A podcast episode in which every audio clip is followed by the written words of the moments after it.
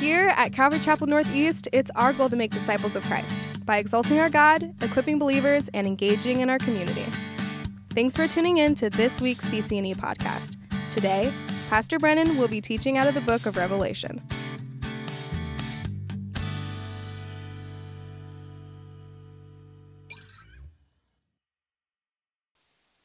Okay. Well, praise the Lord. We're going to continue tonight in our study of Revelation. We're back.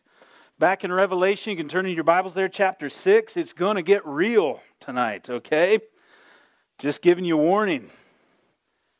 Revelation six all the way through Revelation nineteen.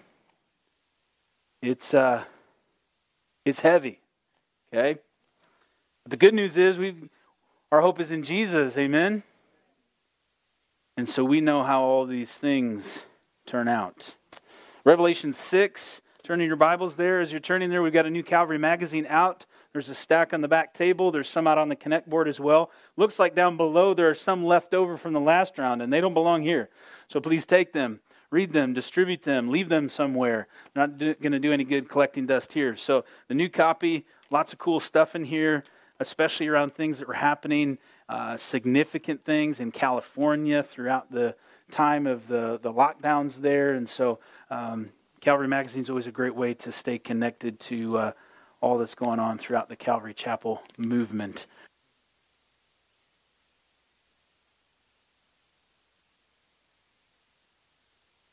All right.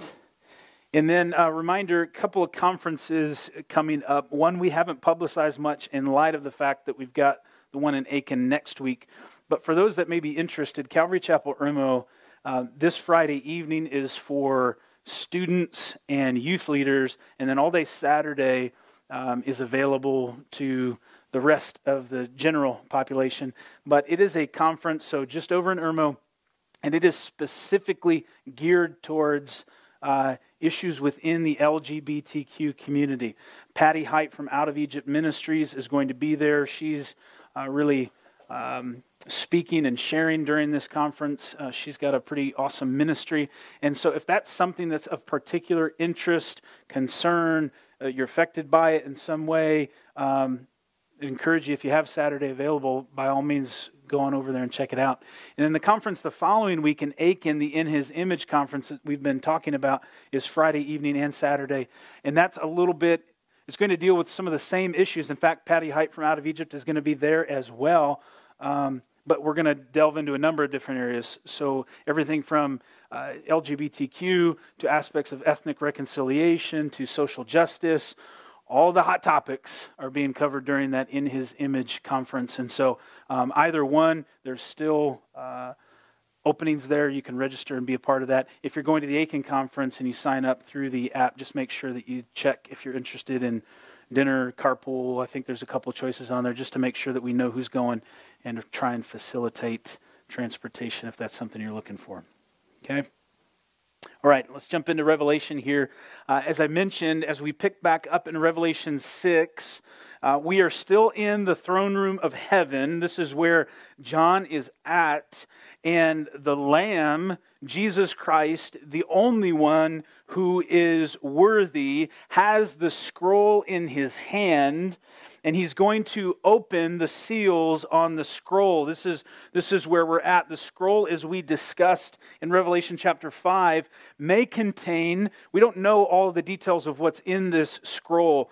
Um, general consensus is that it likely contains really the culmination of Earth's history and then everything that is yet to unfold, which leads up to Christ's second coming and his reign upon the earth, followed then by a new heaven and a new earth. Now, if the scroll, as we considered last time, has the significance that it did in Jewish culture, maybe it is the title deed to the earth, lost there at the fall of man uh, in the Garden of Eden, wherein only a qualified Redeemer can open it. And so we certainly, it seems, see some cool imagery that's pulled from Jewish custom there in the throne room of heaven. And so it's likely a combination of these things, Jesus being the only one who's worthy to take this scroll from the hand of God. And the church is present in the throne room of heaven. Praise God for that, because as I've mentioned, what we are going to see unfold is pretty heavy. Um, tonight, in some respects, isn't exactly a feel-good message, right? But if your hope is in Jesus, then in many respects it, it is. But it's hard. It's hard for us to consider some of the things that are coming as we as we begin to look and understand Revelation. If if it does nothing to you, if if it if, if you just sort of read through it and hear it and and there's no emotion, no response, that's reason to check your heart, because these things are are are, are heavy.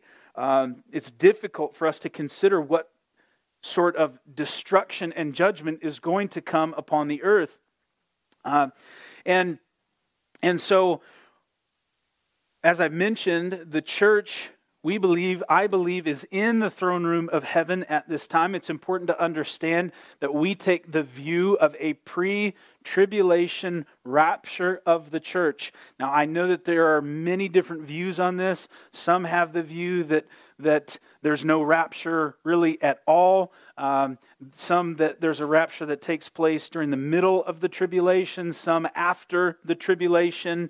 Uh, we take the view that there is a pre-tribulation, meaning before the seven-year tribulation that comes upon the world, the church, God's church, will be raptured, taken out of here. Uh, we we draw much of this from the letter that Paul writes to the church in Thessalonica, specifically the first letter in First Thessalonians five, verse nine. Uh, Paul there is talking about uh, the wrath that those on earth will experience during the time of the tribulation. But we know that Paul talks about the rapture in that letter, but he talks about it before that day. You actually have to go back to First Thessalonians four, thirteen through eighteen, before the day of the Lord. And so that's one of the things that we believe gives us insight into the fact that we will be taken out before these events start to happen. And I think that aligns with what we see in Revelation as there the letter to the churches. Those end in chapter three and chapters four and five. John has been taken into the throne room of heaven as he now starts to see these events of the tribulation unfold. One more indication, a parallel, if you will, that shows, hey, his church is going to be removed before these events happen. So having been raptured, then, the church is in heaven prior to the opening of the seals and will not be on earth during this time, during the time of the tribulation. So then, from chapters six all the way through nineteen, we have the period of the tribulation. So we're going to be in this now for several chapters. Now this time, the, the tribulation is called that. It's the time of the tribulation. It's also called the day of the Lord. It's also referred to in Scripture as the time of Jacob's trouble. Jeremiah the prophet refers to that in Jeremiah thirty, verse seven. This is also Daniel's seventieth week, Daniel nine twenty-seven. And so we're seeing fulfillments from Old Testament books happening during this time. And we're going to see here in chapter six, the first of six seals opened. Seven seals in total on this scroll. We're going to deal with the first six tonight. Then in chapter seven, we're going to see a little bit of a pause. It's almost a A, a parentheses. Uh, we're going to see some events that are happening that are sort of set within these events. And then chapter eight, we'll jump back into the seventh seal. Okay? And from the seventh seal, when the seventh seal is opened, comes seven trumpets. And then we're going to have some more pauses. And from the seventh trumpet, then we'll see the seven bowls poured out of God's wrath. So there is a successive building that we're going to see happen over these next several chapters. These happen largely in chronological order, with the exception of some of those parenthetical chapters. It's almost like we'll pause for a moment and then we'll look back at a couple of things, or we'll look deeper into some events to see what's happening, and then take a step back and look at the broader uh, picture. And, uh, and so we're going to see pauses like that in chapter seven, chapter ten, chapters twelve through fourteen, chapter sixteen, a little bit in chapters seventeen through nineteen. So I'm going to do my best as we go through this to say, okay, here's where we're at. Now we're jumping back a little bit, or now we're going in deeper a little bit. There's going to be twenty-one judgments in total. Okay, so the time of tribulation on the earth, the seven years of tribulation, is going to see twenty-one different aspects of God's judgment being poured out on the earth.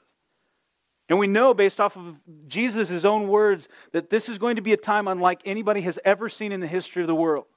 And so you can think back, you can look to the history books, and you can reflect on what we've seen happen in our world history up to this point. And there have been incredible atrocities. There have been very, very dark times in our world's history. And the fact is, all of them will pale in comparison to what's going to happen during this time of tribulation.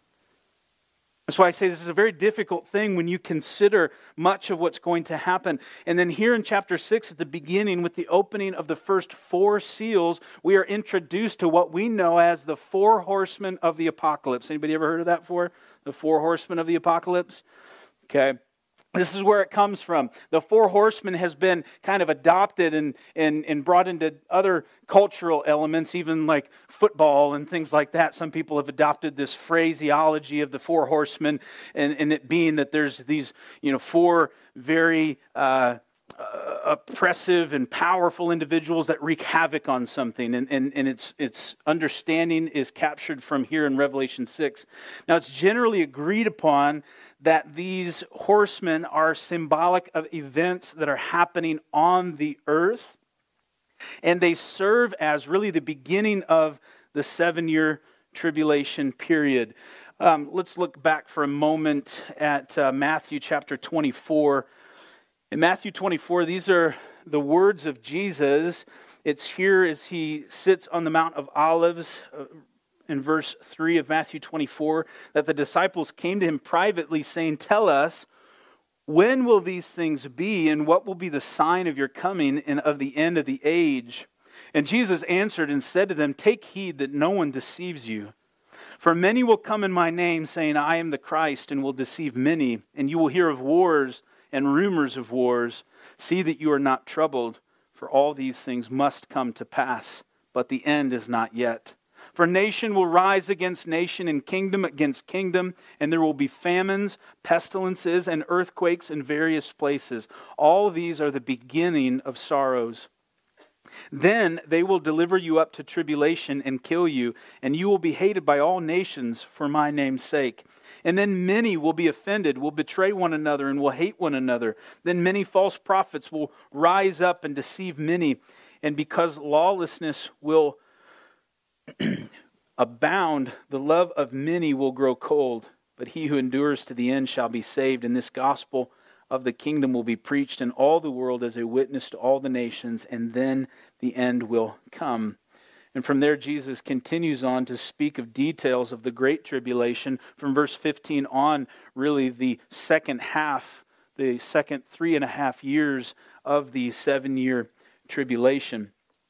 And, uh, And so Jesus himself begins to give insight. And of course, as we read that, we can't help but think, man, some of these things we see even happening now. Rumors of wars, earthquakes, famines, pestilence, these things are happening. And they're only going to grow worse. What will unfold with the opening of the seals, the first four seals? First, we're going to see uh, an image of the Antichrist, the Antichrist, who will bring peace for a time, but it will be short-lived. From there, war, then famine, then death. This is the first four seals. And the entirety of this, what we're beginning to read here, is what we read about in Daniel, in Daniel chapter nine. In Daniel nine, it's referred to as the seventieth week of Daniel. In Daniel nine, beginning in verse twenty-four, this is uh, a prophecy that has come to him. We read, seventy weeks are determined for your people and for your holy city, to finish the transgression, to make an end of sins, to make reconciliation for iniquity, to bring in everlasting righteousness, to seal up vision and prophecy, and to anoint the most holy. Know therefore and understand that from the going forth of the command to restore and build Jerusalem until Messiah the Prince, there shall be seven weeks and sixty-two weeks. Weeks here functioning as a longer period of time. This time here that Daniel writes of already in the past. This has already found its fulfillment in Jesus coming and entering into Jerusalem and being crucified and resurrected.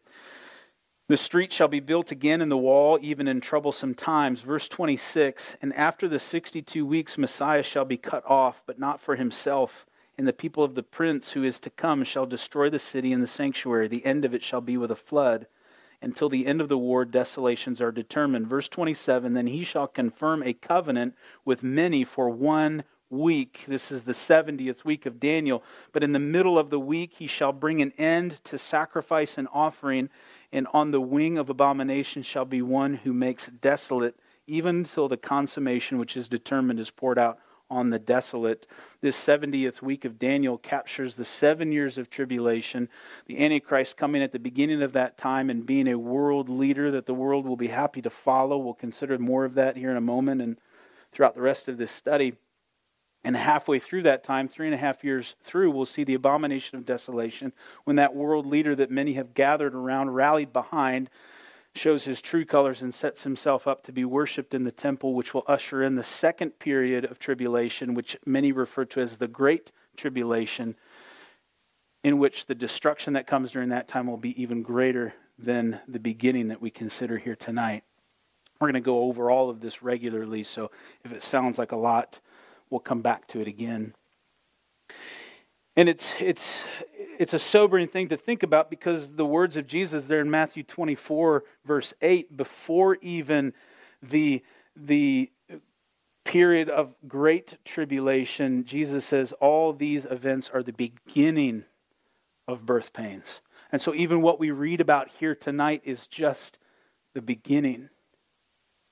In chapter six, verse one, now I saw, when the Lamb opened one of the seals, and I heard one of the four living creatures, so these are the four angelic creatures that are there around the throne, saying with a voice like thunder, come and see. So the instruction is for John to come and observe here what's happening. It's a voice like thunder. Thunder, we see, is a warning of a storm that is coming.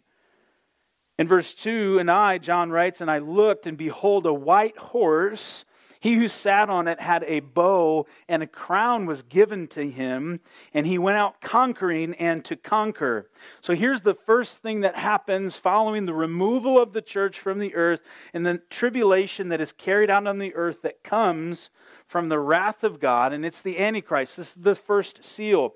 Now, some throughout history have looked at this character and have suggested that this is Jesus, largely because it's an individual who's wearing a crown, who's on a white horse, and we see a similar, but not really, description in Revelation nineteen. This is not Jesus. This is not the second coming. Now, again, some think this because the individual is on a white horse, has a crown, is coming to conquer. They think this has got to be Jesus, but it doesn't fit within the timeline. This is the one who will deceive. This is the Antichrist who will come and lead people astray. Those who take a historical view of Revelation, who say that the events of Revelation have already happened, they see this as Jesus, or they see this as Roman rulers. But those that take a future fulfilling prophetic view, we see this as the Antichrist. Let's compare it for a moment. In Revelation nineteen, in verses eleven through sixteen, we read, now I saw heaven opened, and behold a white horse, and he who sat on him was called Faithful and True, and in righteousness he judges and makes war. His eyes were like a flame of fire, and on his head were many crowns. He had a name written that no one knew except himself. He was clothed with a robe dipped in blood, and his name is called the Word of God. And the armies in heaven, clothed in fine linen, white and clean, followed him on white horses. Now out of his mouth goes a sharp sword, that with it he should strike the nations, and he himself will rule them with a rod of iron. He himself treads the winepress of the fierceness and wrath of Almighty God, and he has on his robe and on his thigh a name written, King of Kings and Lord of Lords. That's Jesus. And, and so this rider that we see here in Revelation six, this rider has a bow. There's no mention of arrows. It could be that he's holding the bow in a non-offensive position, speaking of peace, no differently than how God laid down his bow in the form of a rainbow after the flood, saying, it's done. And so he comes with the promise of peace. There's no sword. The rider was given a crown. Okay, so in Revelation six, the writer is given a crown. This in the Greek is the Stephanos crown, which means it's a victor of the games. A lot of times such a crown would be a garland or a wreath of some form. But Jesus doesn't receive a crown from anyone. He's wearing them, many of them. And he's wearing diadem crowns, which speak of royalty. It's to communicate that, in fact, he is King of Kings and Lord of Lords. And what his conquering results in, the conquering of this ruler in chapter six, while it brings peace for a moment, ultimately it's not consistent with Christ's second coming. What we see in Christ's second coming there in Revelation nineteen and following is an, is an absolute defeat of the world's armies and establishment of his rule forever. And so this is the Antichrist. Remember, Paul writes to the church in Thessalonica once again in the second letter, Second Thessalonians two, verses three and four, he says, "Let no one deceive you by any means, for that day will not come unless the falling away comes first, and the man of sin, the Antichrist, is revealed, the son of perdition, who opposes and exalts himself above all that is called God or that is worshipped, so that he sits as God in the temple of God, showing himself that he is God." He says, don't be deceived. And that's what this person's intention is going to be. Matthew twenty-four, verses four and five, "Take heed that no one deceives you. For many will come in my name, saying, I am the Christ, and will deceive many." So those who remain on earth during this time, many will not believe the truth, but they will believe the lie. And they will celebrate the Antichrist for a time. We've often used this analogy. It's a good one to use in a variety of places. But what's the best way to spot counterfeit money? Should you know all of the different counterfeits? No. Know what the real thing looks like. There's always going to be counterfeits. They're going to keep producing them over and over and over again. You can't keep up with all the different counterfeits. But if you know well the real thing, you'll spot a counterfeit anytime. Know the Word of God, spend time with Jesus, and don't worry that you're going to be led astray. If you know Him and you know His Word, you'll spot a fake from a mile away. And so here then, you know, there's, there's people unbelievably on the earth during this time that are not believing the truth, continuing to believe the lie, and they're going to celebrate the Antichrist for a time. And, and towards the beginning, I say unbelievably, but towards the beginning, based off of what we see happening in our world today, we can sort of get a sense as to why some people are taken by the Antichrist at first. Because he's going to promise peace on earth, and people want peace, right? And these promises are going to be supposedly fulfilled. People are going to see some things happening. And, and, and they're going to blame the Christians who are gone, saying they were the problem. They haven't figured out where they went yet, right? Where are we? Where, where'd they go? Well, I don't know. Aliens took them. But they were the problem.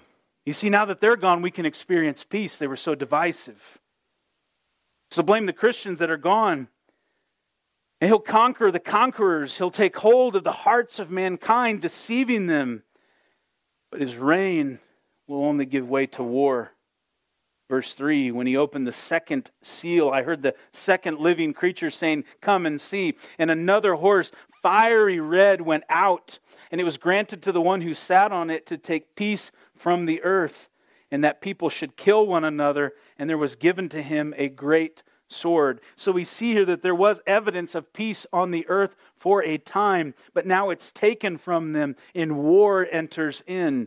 Now, if you're one who wants to talk a little bit more about the Antichrist, it's coming, okay? We're dealing with the seals here tonight. There's, there's future chapters that deal more specifically with the Antichrist and his rule. And so now the peace is gone with the second seal. The promise of peace was there. Everything seemed great under this new world leader. But then the second seal is opened, sending the horseman who brings war to the earth. Now think of the condition of our world today. Look at how, how quickly war has come upon Europe. And so this is causing, and, and, and right now, of course, and you're probably involved in it, and you're reading some of it, and you're seeing some of it, it's creating discussion around what's happening right now, right? And, and there are some people who are saying we're in the time of the tribulation now. And then soon the Antichrist will emerge in a promise of peace and a one world order. And, and certainly the talk of these things is happening, and rightfully so. I think the time is ripe. And But what I would say to you is that right now what we're seeing gives us an understanding of how the stage is set for it all. I don't believe that we're living in the time of the tribulation currently, but I believe that what's happening around us gives us full understanding, perhaps more so than even a few years ago or certainly decades ago, as to how can these things really happen. It was a long time ago that, that people maybe wondered, how, how is it that, that we could all of a sudden decide to have a one-world government and a one-world order? And, and how is it that we could all of a sudden be telling everybody in the world that you have to do this one thing, or otherwise you won't be able to go here or go there or buy this or sell this? Well, it's all happening right in front of us. And so we can see how these events, and, and certainly what's going on in, in Europe right now, how these events can start to make a way for people to say, okay, enough is enough. We need someone who can bring us all together. We can see how the stage is set for it. But I don't think we're going to be here for that. I think first that the church is going to be gone, raptured, and that in and of itself is going to shake up the world. So you're going to have this disappearance of, of, of a significant group of people. And then you have continue to have wars and pandemic and financial instability. And the world's going to have enough. And they're going to rally behind a charismatic leader who promises peace, but that peace is temporary. And violence comes stronger than ever before. With worldwide war then comes famine. And we see in the third seal, verse five, when he opened the third seal, I heard the third living creature say, "Come and see." So I looked, and behold, a black horse, and he who sat on it had a pair of scales in his hand. Then I heard a voice in the midst of the four living creatures saying, "A quart of wheat for a denarius, and three quarts of barley for a denarius, and do not harm the oil and the wine." And so because then of the war on the earth, resources will be scarce. They already are through much of the world. You know, when our friends come from Ethiopia, when Argo was, was uh, here the last time, Rachel and Argo, and uh, he was on the phone with somebody one morning sitting at our house, and we just finished up breakfast. It's always a joy when they come and stay with us. And, and he gets on the phone with one of his uh, uh, friends back in Ethiopia, and, and they're talking, and I overhear him. He says, "Oh, yeah, everything's going great. I'm in the land of plenty." And it's just like, wow, you know, and that's that's what. And every time I go to Africa, I mean, that's all the questions from those who have never been to the States. And the very first time I went to Africa, and I was I was young and naive, and man, I was ready to just bring all my buddies back. And one of them in particular, he was like, his his name was James, and and he was like, "I want to go. Can we go? Can you make this happen?" And inside, I'm thinking, maybe we can. I feel like I got to get you out of here, right? And of course, somebody intervened and was like, "Listen, dude, you can't do that. You can't just like throw him on the plane with you and bring him back." And then there was another guy there uh, who had been working in the ministry that we were a part of. And this was back in two thousand, two thousand five, two thousand four into two thousand five. I was there over New Year's. And he had had the opportunity to, to make one of the trips back to the States for one of the conferences. And it ruined him. And he went back to Ethiopia, man. He just, he couldn't, he couldn't get over it. He just, he, he, he, he left the ministry. It just, it just ruined him. And so there was actually more of an opinion of, of the guys that we've got faithfully serving in the ministry over here, don't bring them to the States. It just messes them up. A land of plenty. And so we know that this, this scarcity exists on, on really the vast majority of our planet. The resources are so consolidated. Famine is known to many in the world today, just not us. And so the scale here of this rider is a, this is a scale, like weighing the, the scales. And, and the scale is a symbol of scarcity and the need to measure and to ration. Because that's what it's going to be like. And this is just in the first couple of years of the time of the tribulation. And so what is essentially being said here, especially as they say uh, wheat for a denarius, three quarts of barley for a denarius, what this is communicating here is that it's going to be a day's wage for you just to buy enough bread to eat. Work all day for some bread. Little to nothing more. just read the other day that that uh, if you didn't get your order in for a new Ford Bronco, you're done for a couple years. Sorry to disappoint. Okay? I know there was many in you here that were trying to get your order in for a new Ford Bronco. They're pretty sweet, actually. I kind of like them. The only one left is, is it starts at seventy thousand dollars, okay? So just so you know. Why do I mention that? Because right now, everybody, and, and this is, it, it, am I not alone in wondering, like, okay, everywhere I go in our community right now, what do I see on the windows of every business? Hiring, right? Everywhere I go, hiring, hiring, hiring. And then you go, you try and go to a restaurant. God bless them. Who, anybody, and, and if some of you are here and I don't know it, and you're working faithfully at a restaurant, and you're like doing your shift, and you're doing your thing, praise the Lord. The way that people are working, and you go in and you see, I, we, we went to Olive Garden, and this was, a, this was a little while ago, and I walk in, and I'm like, and it was just the boys. The ladies were doing something. It was a church thing, right? And I'm like, well, we're going to go to Olive Garden. Let's do it. I had gift cards from, from one of you. Praise the Lord. Thank you. And... And we go in there, we're going to use these gift cards. And, and they said, it's going to be an hour and a half. And I'm like, an hour and a half? There's just three of us. I know I'm a big guy, but... And I look around, and I'm not trying to be rude. I'm really, I'm like, hey, just, I see a lot of open tables. So like, are we tracking? And she's like, she's like, yeah, because there's like two waiters. So we can only seat what's here to work. And I'm like, oh, man, hey. I hope you have an awesome night. We're, we're going to go somewhere else, right? So that's happening. And nobody's supposedly going to work, but yet we're selling out of seventy thousand dollars cars. And what's happening with houses? Listen, you want to you want to sell your house right now? Boom, sell it.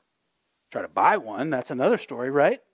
We, I think we're all seeing like what's happening here. And so that in and of itself causes us a little bit to just kind of go, hmm, this is interesting. I don't know that I have a prophetic application on that for you, but what I will say is that in a moment, none of that matters. None of it. We will see in such a ridiculously short period of time that all the things that so many in the world have been pursuing and chasing after, you're going to have Ford Broncos sitting everywhere and everybody's going to be like, I don't care. Burn it. Maybe it'll make a good fire for tonight. You have some bread. I'll give you my house. If you have some food. This is what's going to come. So housing, utilities, cars, entertainment. The general population is going to be reduced to basic necessity and survival. And it's, hor- it's horrible really to think about what's going to be happening. How does all this happen? Famine like this, how does it happen? War, we know, wipes out resources. It wipes out resources, it does. Whether because they're destroyed or whether the things that are, or the people that were producing the resources are now unavailable, reallocated, whatever the case may be. And G M Os, genetically modified organisms. Most of our crops today, they don't have the ability to reproduce on their own. I'm not making a statement about G M O or non-G M O, okay? That's, I'm just saying this is, so we have like one year of grain reserve in our country. Look at what happens to the availability of crops when there's a frost. Look at what's happened through the COVID pandemic. I mean, we're not even talking about global famine, and, and just the other day we went to Walmart and they said, no, we don't have any chicken breasts. I'm like, nah, you got, you got chicken breasts. It's Walmart. No, we don't have any. You mean you don't have that brand? No, we don't have any. None. Zippo. Chicken breast. Gone. They'll be back in sometime. I went to Smoothie King. Love it. Right? I have peanut butter. Sorry. No peanut butter. What? We don't know when it's going to be in. We'll have, we have almond butter. No. Don't do that. Don't say that to me. It's a good alternative. No. It's like the person who tried to give me kombucha instead of a soda. It's great. It's the same. No, it's not.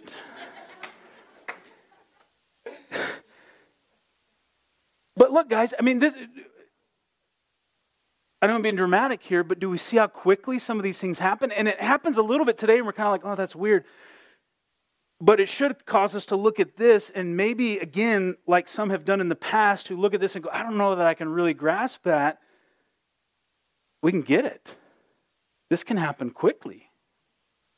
And it says here, this statement, and a lot of people have debated this, do not harm the oil and the wine. And really, this, most people believe, I would agree, that this is really saying not all resources will be gone. There will be some resources, but they're the finer commodities. And so if you can't really get bread, you're not getting that. Maybe there's going to be a few people who have that.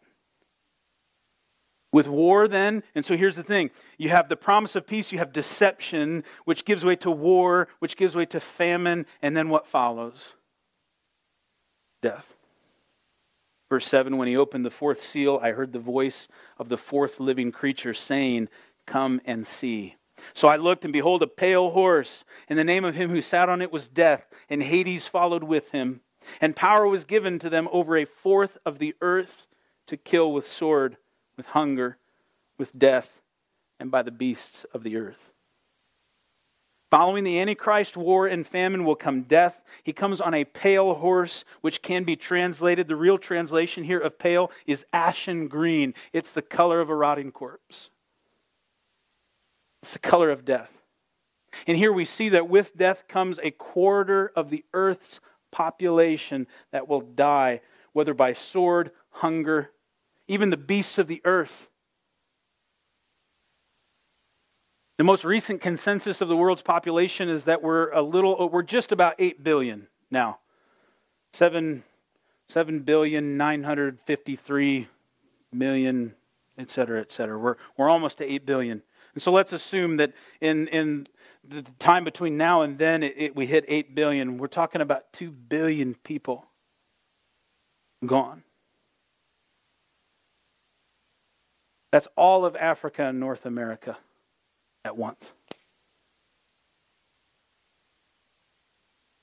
Now that this is one of those heavy things, right? Especially not knowing what of what of their salvation.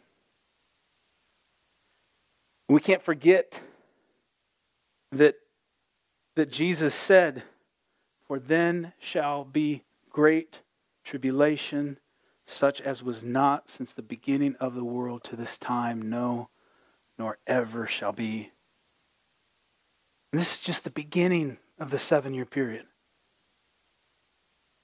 This is what carries us through the next twelve chapters. Chapter eight will see further death, such that during the tribulation between both of those waves, half of the world's population will be taken. But as much as Jesus gives us insight into the truth of what's going to happen during these days, let's not forget also what Jesus encourages in Matthew ten, verse twenty-eight. Don't fear those who kill the body, but are not able to kill the soul. Rather, fear him who is able to destroy both soul and body in hell. It's an interesting thing here that it says that death comes and Hades follows with him. That's the real death to fear. But for those who are in Christ, there's great hope. Knowing that, yes, there are some who will die and will die even a martyr's death, but they'll die in Christ. And that's what we see then in the next seal. In the fifth seal, we see the cry of the martyrs. He says, when he opened the fifth seal, I saw under the altar the souls of those who had been slain for the word of God and for the testimony which they held. And they cried with a loud voice, saying, "How long, O Lord, holy and true, until you judge and avenge our blood on those who dwell on the earth?" And then a white robe was given to each of them, and it was said to them that they should rest a little while longer until both the number of their fellow servants and their brethren who would be killed as they were was completed.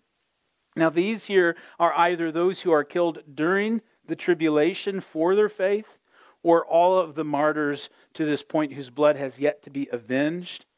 I tend to think that these are the martyrs that come from the time of the tribulation uh, because they just show up and they and they reference those who should be judged, maybe indicating that they are on the earth, but it could be a combination, nothing to be dogmatic about. But it's important to understand this idea of martyrdom because we're so unfamiliar with it.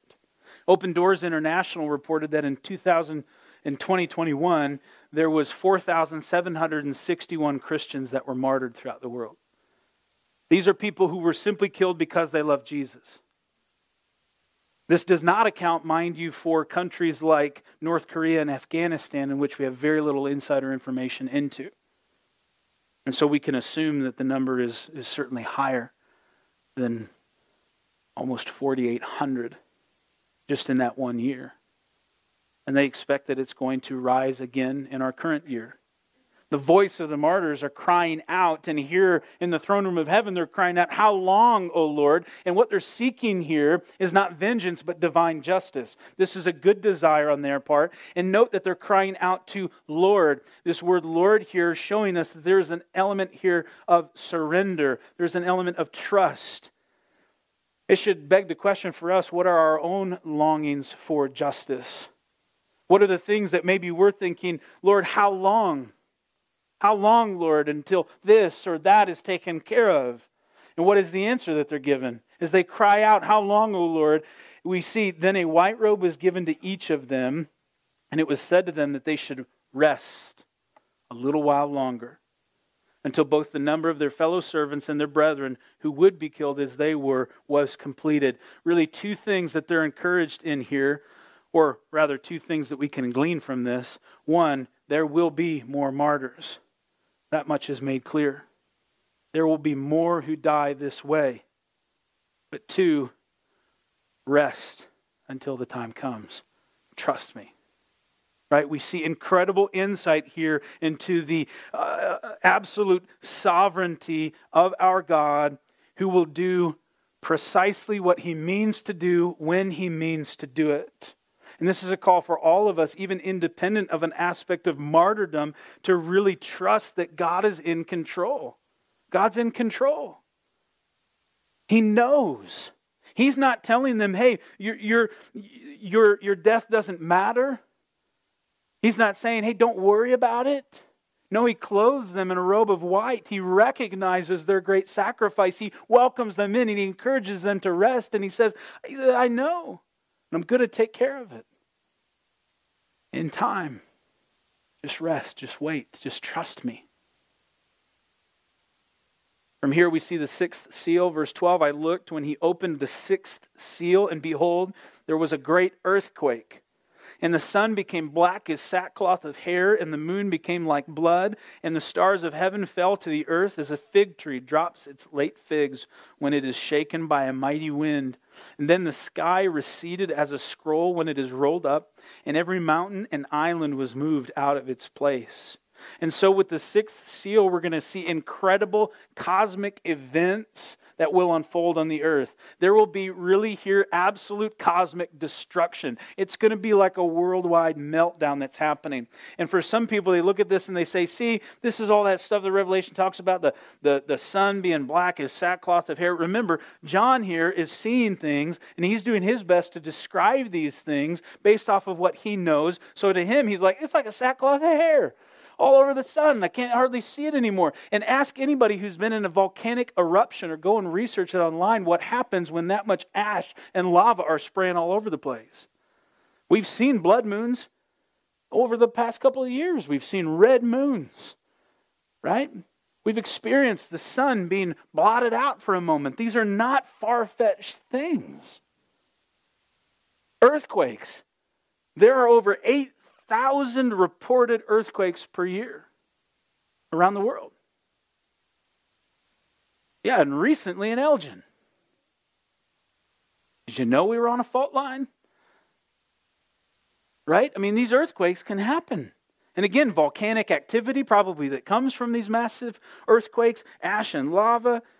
It could be that there's great meteor showers. So he's describing these things. He's like, it's like the wind and the figs when I see the figs fall. But these are like stars coming down, right? And meteor shower, asteroids. Maybe that contributes to more of the destruction that's happening on the earth. The sky receding. The sky can't recede. Look up, just Google images for uh, incredible storm clouds. And tell me how many you come across that look exactly like a scroll rolling up. They're right there. I didn't have time. I was going to throw one on the screen tonight. I just didn't get to it. Should have. It would have made it better.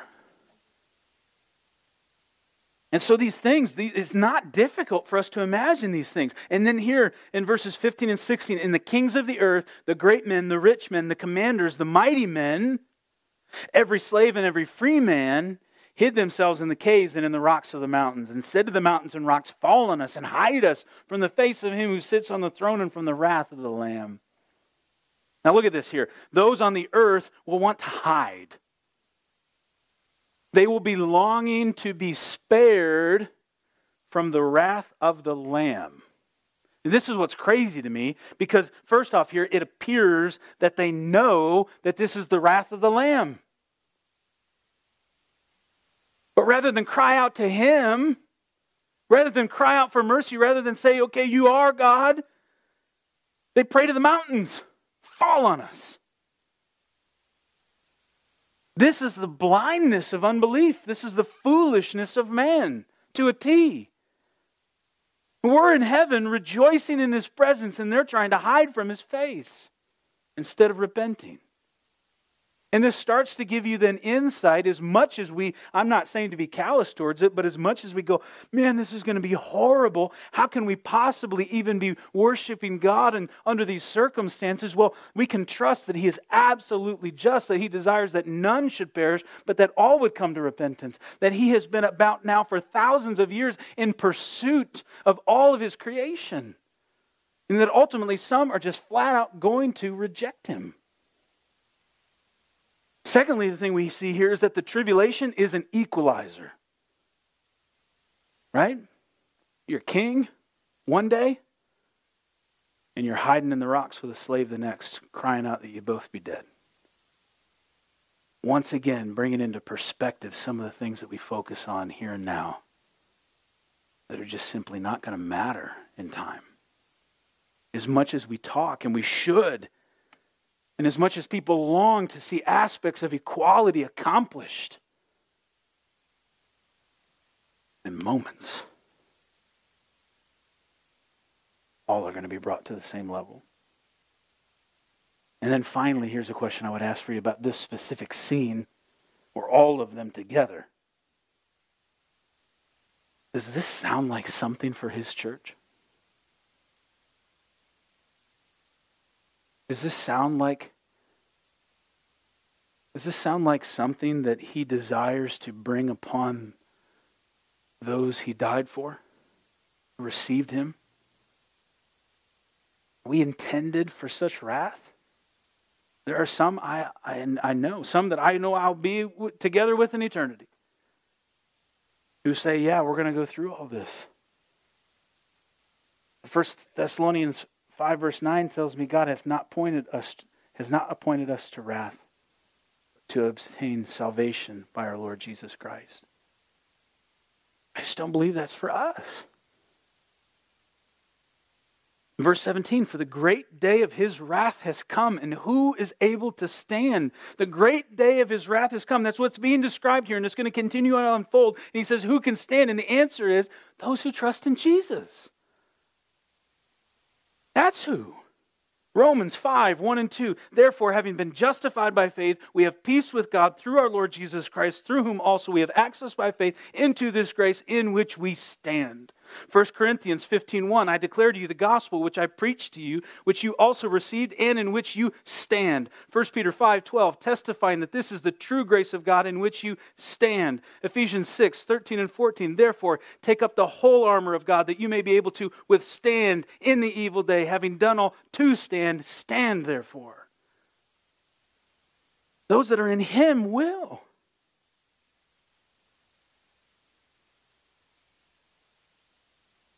Question is, where, where are you standing today? Where are you standing?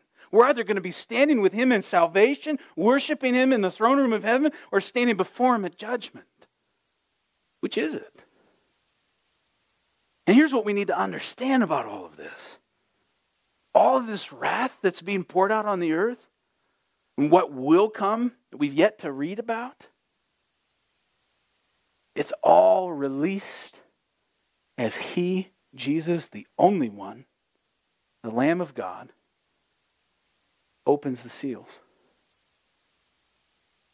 Which means that all of this is under his sovereign control. He will enact judgment. That is clear. But he will meter it out with the greatest precision, precisely as he means to. And our lives are entirely in his control. And as much as we can look at this, and we should, we should be overwhelmed by what we see unfolding here in Revelation, we can trust that he will bring about these events in his perfect time, that his perfect justice will be accomplished, and that a God who is faithful and compassionate and merciful and loving and gracious to a thousand generations, who's not willing that any would perish, will only bring this about when his perfect time has been accomplished. And the amazing thing is that between now and then, he has said, I want to use you to tell more of who I am and what I've done.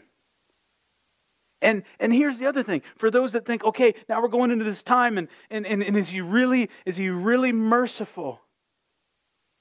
Well, come back next week.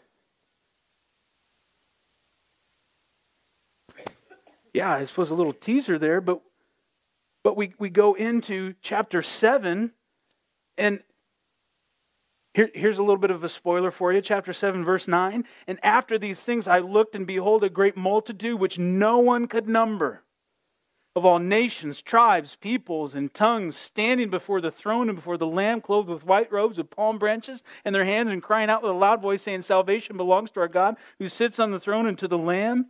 Here what we begin to see is how is there, there are those who during this time come to faith. How he's faithful to his chosen people Israel. And so yes, he is merciful. Yes, he is gracious. But yes, he's also just. Once again, where are we standing? Are we standing on his word? Are we standing in Christ, in him? Or on shaky foundations made from the things of this world? All right, let's pray. Father, we give you thanks, Lord, for our time together tonight. Lord, truly as we consider these things, they're humbling, Lord. Um, they are... Uh, I keep using this word heavy because some of this stuff, Lord, is heavy upon us when we consider it, especially, Lord, as we should when we think of those we, we love and when we look at those created in your image who are um, who are blind, Lord, and, and in disobedience. And, and so, Lord, with this, just give us a heart, Lord, for the lost, a reminder, Lord, of your faithfulness and your care for us, of your justice, of your mercy, Lord, of your goodness, your your grace, Lord, your faithfulness, your compassion. Uh, remind us, Lord, of who you are, and, uh, Lord, that we can trust in you and to bring about your perfect plan. Uh, you'll complete it, Lord. You'll finish that work. And uh, for us, Lord, to just rejoice in what we have in you. What a, what a, what a promise, Lord, it is to know that we'll be with you and uh, that you've not appointed us for wrath. So, Lord, we love you and praise you. We thank you for our time together this evening, Lord. Once again, our desire is that it's pleasing to you and fruitful for us. And uh, Lord, may your Spirit continue to, to work such that uh, those ends would be achieved. We love you and thank you and ask this in Jesus' name. Amen. Here at C C N E, there are so many events happening throughout the week, so make sure that you're subscribed to the weekly e-bulletin so you can be fully informed of all that we're doing. For more info, or if there are any prayer requests you'd like to share with us, be sure to visit our website at c c northeast dot org.